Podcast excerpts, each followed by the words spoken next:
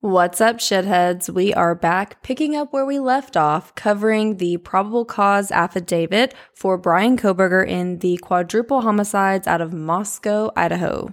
A piece of information that stood out to me that I found very interesting was the mention of DoorDash. So on page three of the probable cause affidavit, it states that Kernodle received a DoorDash order at the residence at approximately 4 a.m.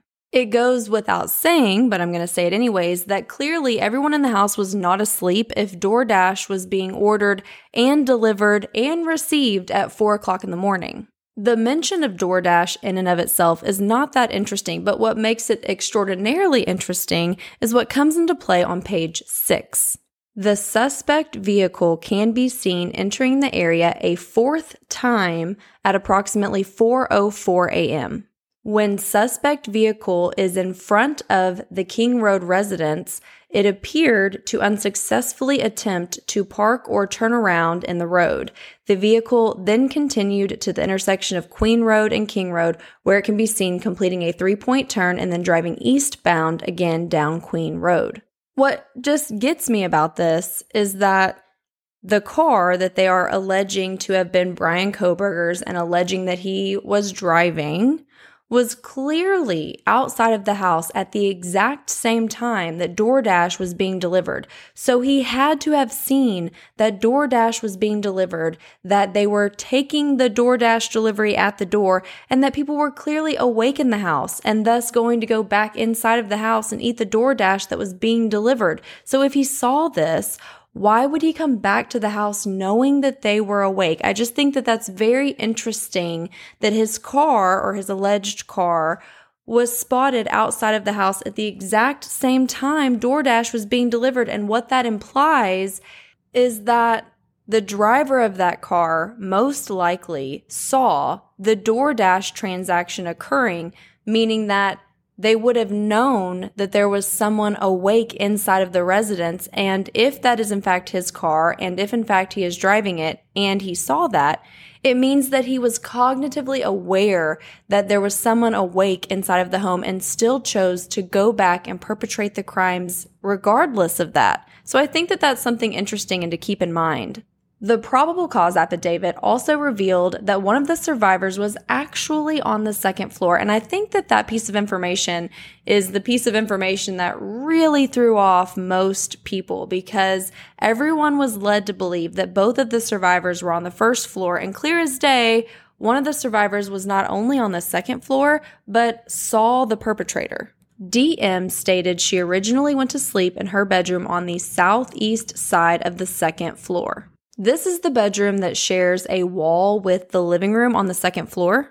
The door to this bedroom is also at the bottom of the stairs, which lead to the third floor. And if you were to open this bedroom door, you would directly see into the kitchen, and to your right would be the living room. DM stated she was awoken at approximately 4 a.m. by what she stated sounded like Gonzalez playing with her dog in one of the upstairs bedrooms, which were located on the third floor. A short time later, DM said she heard what she thought was Gonzalez saying something to the effect of, There's someone here. A review of records obtained from a forensic download of Kernodle's phone showed this could have been Kernodle, as her cellular phone indicated she was likely awake and using the TikTok app at approximately 4:12 a.m. There's a couple things about this paragraph that stick out to me. The mention of her hearing what she thought was Gonzalez playing with the dog upstairs is interesting because we know that Murphy was found in a room by himself and not in the room with Kaylee and Maddie. The mention of hearing someone say, There's someone here, is also interesting because we know that Kernodle had ordered DoorDash. We know that she received the DoorDash, and so she would obviously be up, awake, and eating the food that she had ordered. And then they also have cellular data, aka digital forensics, that show that somebody was on the TikTok app on her phone at approximately 412. And to me, that sounds totally plausible that she's perhaps eating her DoorDash and scrolling through TikTok while she eats it. The way that this paragraph is worded to me also sounds like they think more likely than not it was actually Kernodle that she heard say that because they say she thought she heard Gonzalez say that, but it could have also been Kernodle. And to me, I read that as they think that it was more likely than not Kernodle that she actually heard say that, which is interesting because it begs the question of did she hear this being said pre or post the DoorDash delivery? Because maybe she heard Kernodle saying, Hey, DoorDash is here. Hey, my food's here. But if this occurred post the delivery, whether it was stated by Gonzalez or Kernodle, somebody heard something that made them verbally state out loud that they believed that someone was inside of the residence.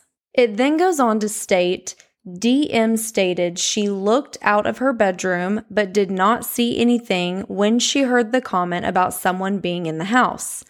DM stated she opened her door a second time when she heard what she thought was crying coming from Kernodle's room. DM then said she heard a male voice say something to the effect of, It's okay, I'm going to help you. To me, the mention of heard a male voice but there is no recognition or no acknowledged recognition of that voice. Basically, what I'm saying is she didn't say, I thought I heard Ethan say. She just said, heard a male voice. I think that's significant. It's significant because if she did not recognize this voice to have been Ethan's, it is highly suggestive that that statement was made to Kernodle by the perpetrator. And that bears the question of what was intended by that statement. Is that a sadistic statement? It's okay, I'm going to help you? In what way? Helping her by killing her? Killing her faster? I, in what way was that statement intended? As I mentioned a minute ago, is there some sadistic element to this statement? I mean, that, if that was said to her by the perpetrator, which this probable cause affidavit is suggesting as much. That statement is significant because the perpetrator, allegedly, if that's who said this, took the time to make that statement to one of the victims. And what does that statement mean and why was it said? It then says DM stated she opened her door for the third time after she heard the crying and saw a figure clad in black clothing and a mask that covered the person's mouth and nose walking towards her. DM described the figure as 5'10 or taller, male, not very muscular, but athletically built with bushy eyebrows. The male walked past DM as she stood in a frozen shock phase. Based on the floor plan of this house, this means that the perpetrator got within two or three feet of this survivor. It doesn't matter which direction he was coming from, whether he was coming down the stairs or he was coming from the living room. Either way, where her bedroom door is, he would have come within feet of her. That being said, based on how this is written, I take it that he was coming from the living room approaching her door. And I make that assumption based on a couple things. We know from pictures online that if you were inside of that bedroom, the door opens left to right, meaning that if the perpetrator were coming down the stairs and she had the door cracked, she really wouldn't be able to see very much. However, if she had the door cracked and the perpetrator was coming from the living room, she would have a direct line of sight based on the direction that the door opens. It also states that she opened the door this time after hearing what she thought was Kernodle crying, meaning the noise that she was hearing that caused her to open the door was coming from the second floor, which is what allowed her to hear the statement, It's okay, I'm going to help you, which is very suggestive that that would have been the area in which the perpetrator was leaving and approaching her from.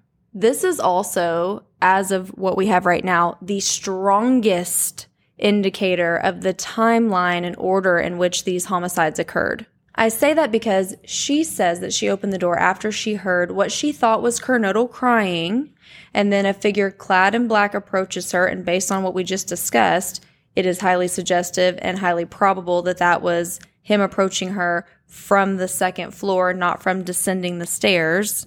It then states the male walked towards the back sliding glass door. DM locked herself in her room, which is suggestive that this survivor saw the perpetrator exiting the house at that point in time, meaning that the murders on the third floor had already occurred. then the murders on the second floor, and then he walks past her and exits the home. And that is the strongest indicator of the order in which these homicides occurred based on the information that we have so far, in my opinion. And that timeline is corroborated by the fact that they then have the same car, which they believe to be the suspect's vehicle, caught on a security camera leaving the area of the King Road residence at approximately 4:20 a.m. And that solidifies her timeline in her statement where she says that he left through the kitchen because just minutes later, that same car that they believe to be the suspect vehicle is caught on camera, which is suggestive that when she saw the perpetrator leave the house, that is when the perpetrator, in fact, did leave the residence. There is also a security camera at one of the neighbors' homes that at 4:17 a.m caught some noises, and one of those noises was a loud thud, which to me, I take that as a car door slamming, and that's at 417. And then the car is seen on another security camera in the neighborhood, leaving the neighborhood at a high rate of speed at 420. So that timeline fits and corroborates her story. Which, as a result, would corroborate the suggested order in which the homicides occurred. And on that note, that's enough to digest for this episode. So I'm going to call it quits here. If you guys are enjoying listening to the Shituation, make sure to check out the sister station, my other podcast, The SoJo Files. I would love for you guys to listen to that one too. And that's a wrap. I will see you guys on the next episode.